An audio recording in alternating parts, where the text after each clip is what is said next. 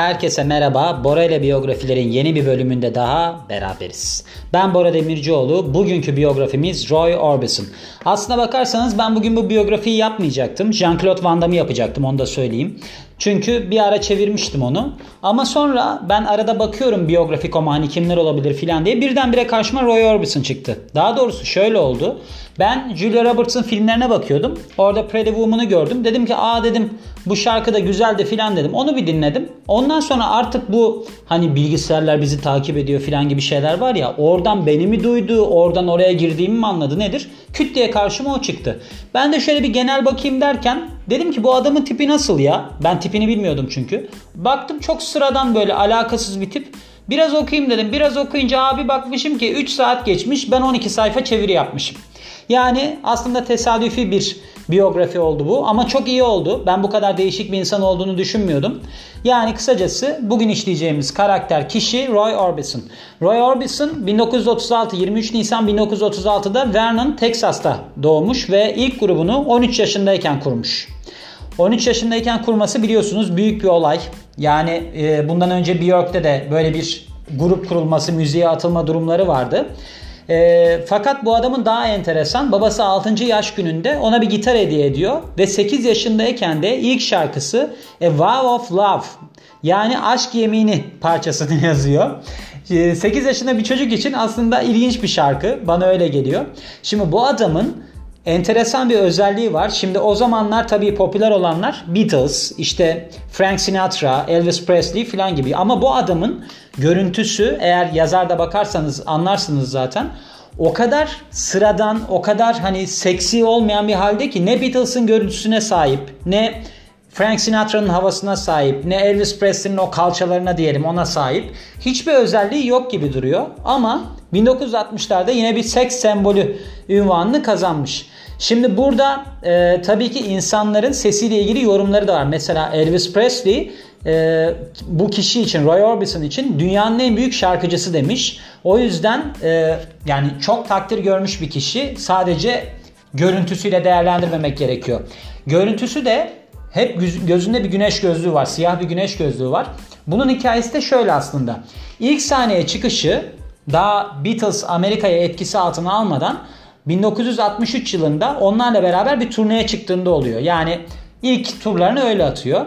Orbison Beatles'la sahneye çıktığında ön grup olarak yani ön kişi olarak çıkıyor. Ve orada ilk sahnede ilk çıktığında ilk gece 14 tane bis yapıyor. Yani hadi bu iniyor tekrar çık diyorlar bilmem ne diyorlar.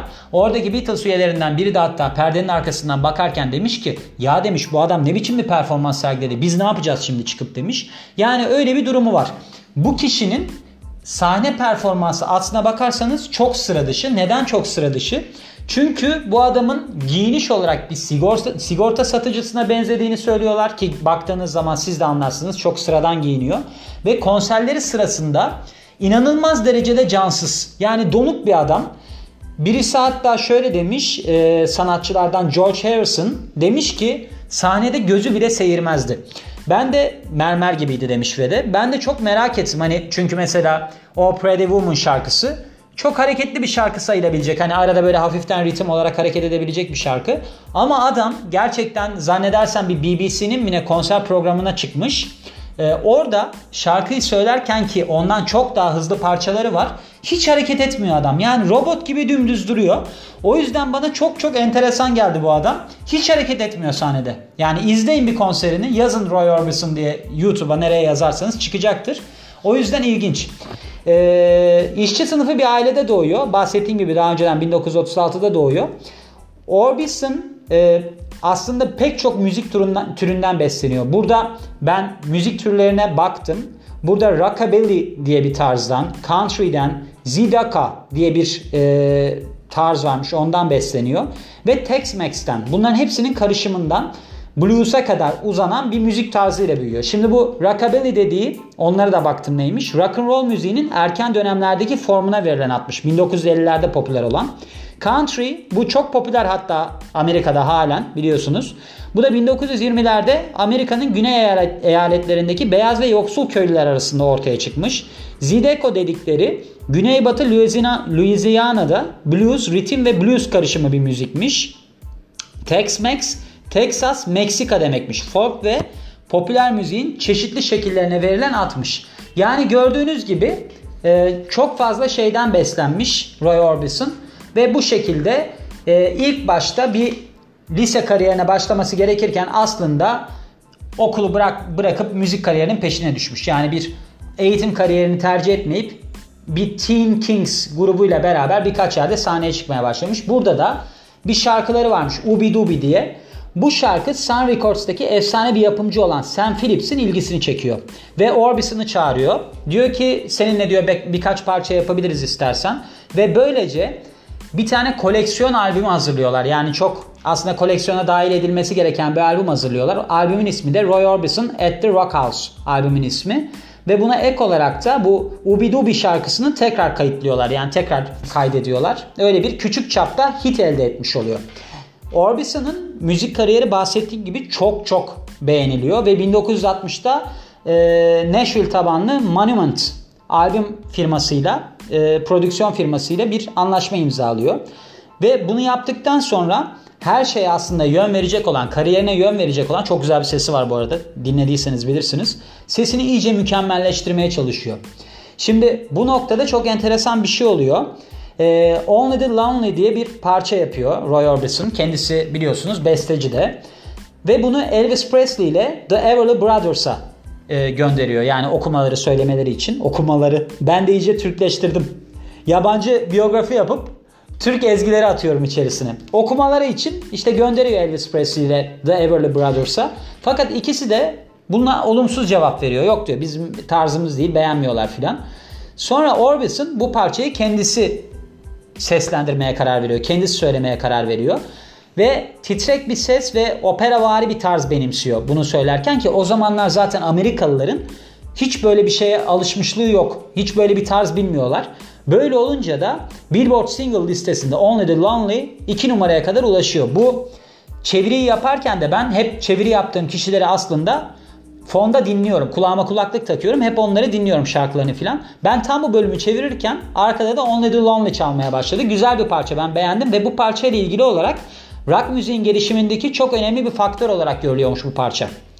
1960 ile 65 yılları arasında Orbison ilk onda yer alan yani top 10'de yer alan 9 parça ve ilk 40'a giren de bir başka 10 parça kaydediyor. Bunların arasında Running Scared var, Crying var, It's Over var ve o herkesin bildiği aslında Pretty Woman filminde de soundtrack'te yer alan o Pretty Woman şarkısı var ve bunlar aslında hiçbir zaman alışılagelmiş bir yapıda değil. Yani bir şarkı yapısında değil.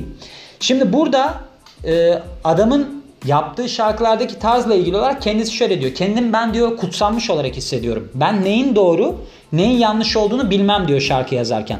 Şarkının yapısında bazen sonunda koro vardır, bazen koro yoktur. Öylece gider. Ama bu her zaman benim kulağıma doğru gelir ve bende bir sıralaması vardır bunun diyor. Yani ben içsel olarak şarkının nasıl doğru olduğunu anlayabiliyorum diyor. Bu adamın sesi dediğim gibi çok güzel, çok güçlü, 3 oktavlık bir sesi var ve söz yazım tekniği de aslında diğerlerinden farklı. Ama bu adama giyinişinden dolayı ve görünüşünden dolayı çok garip bir giyinişi var yani. Hani hiç rock yıldızı gibi değil. Çok farklı duruyor. İnek şıklığı e, yakıştırmasında bulunuyorlarmış. Yani bir inek öğrenci görünümünde çok çalışkan bir öğrenci görünümünde ama aynı zamanda da pek havalı olmayan bir şıklık içerisinde olduğunu söylüyor. Görünüş olarak hiç aslında rock yıldızı gibi değil. Çünkü bu adam çocukluğunda sarılık geçirdiği için ten rengi biraz e, ne derler böyle soluk. Hem de görme bozukluğu var. Çok kalın camlı gözlükleri var. Fakat bu kalın camlı gözlükleri bir kaderin cilvesi diyebiliriz. 1963 yılında hani bu Beatles'la beraber turneye çıktılar diyorum ya. Orada gözlüklerini uçakta unutunca konsere çıkamıyor. Çıkamadığı zaman da yanında sadece numaralı güneş gözlükleri var ve o şekilde çıkıyor konsere. Bundan çok utanıyor fakat aslında bu gözlüklü imajı onun markası haline geliyor. Onunla anılmaya başlıyor. Böyle de bir enteresan durum var. Yani sahnedeki siyah güneş gözlüklerinin sebebi çıkış noktası burası. Orbison aslında hiç havalı olmayan birisi. Çok utangaç birisi.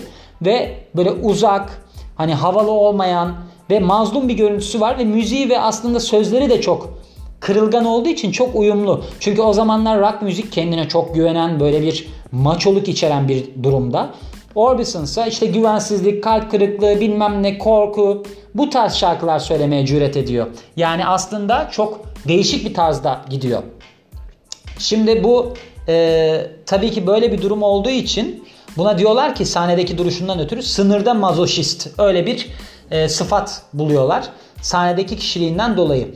Şimdi Orbison'ın 1960 yılındaki kariyerinin ilk yarısı yükselişle geçiyor. Ondan sonraki yarısı düşüşle geçiyor. Neden? Çünkü 1966 yılında yani ikinci yarısında e, başladığı ikinci yarısında karısı Claudette bir motor kazası geçiriyor. Orada ölüyor.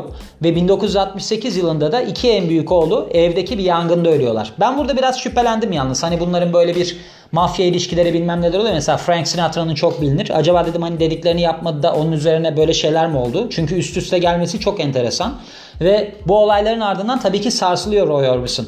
Yani ve bir türlü bir hit parça çıkaramıyor ve zaten bununla paralel olarak da bu psikodelik rock and roll hareketi yükselişe geçiyor ve pazar kuruyor. Öyle söyleyeyim. Yani kendisinin iş yapabileceği rock kulvarı suyunu çekmiş oluyor. Kupkuru kalmış oluyor.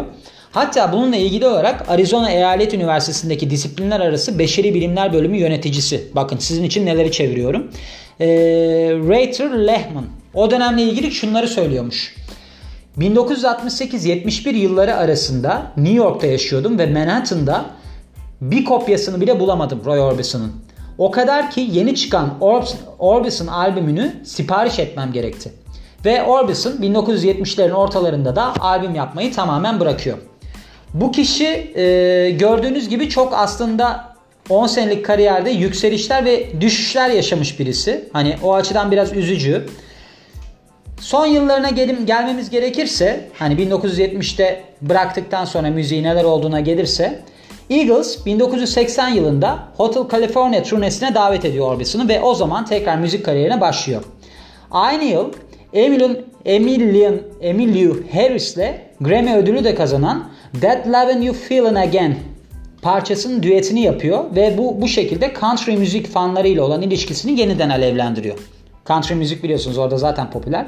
Van Halen'da 1982'de O Pretty Woman şarkısını coverlıyor ve bu şarkıyı coverlayarak coverlayarak e, Orbison'a minnet borcu olduğunu gösteriyor aslında rock severlerin. 1980'lerin sonunda Orbison All Star Süper Grup diye anılan The Traveling Wilburys'e katılıyor. Burada grupta olan kişiler Tom Petty, Bob Dylan, George Harrison ve Jeff Lynne. Bunlarla beraber böyle bir gruba katılıyor ve Rock and Roll Hall of Fame'e kabul ediliyor. Orbison 1988 yılında bir kalp krizi sebebiyle tam tarihini vermemiz gerekirse 6 Aralık 1988'de bir kalp krizi sebebiyle ölüyor. Ölümünden sonra yayınlanan bir albümü var Mystery Girl diye. Bu listelerde 5 numaraya kadar ulaşıyor ki aslında bu Orbison'ın kariyerinin en yüksek solo kariyer sıralamasıymış. Yani bir albümünün yer aldığı en yüksek sıraymış. Satışlarına, liste başlarına ve aslında aldığı bu bitiriş cümlesi bunu okumam gerekiyor. Güzel bir cümle çünkü. Satışlarına, liste başarılarına ve aldığı övgülere rağmen her zaman kalpten şarkıları ve insanları harekete geçiren müziğiyle hatırlanıyor. Böyle birisi gerçekten de çok naif, sahnedeki duruşu öyle herhangi bir tepeden bakma göremezsiniz. Adamda hareket bile göremiyorsunuz hatta öyle söyleyeyim. Gitarını çalıyor, müziğini söylüyor, teşekkürünü ediyor. Böyle bir insan. Roy Orbison gerçekten benim çok ilgimi çeken birisi oldu. Okuduktan sonra öncesinde çok derinlemesine bilmiyordum. Hiç böyle bir biyografi yapasım da yoktu açıkçası. Ama iyi ki yaptım diye düşünüyorum. Siz de dinlediğiniz için çok teşekkür ederim. Yeni bir biyografide görüşmek üzere. Ben Bora Demircioğlu. Hoşçakalın.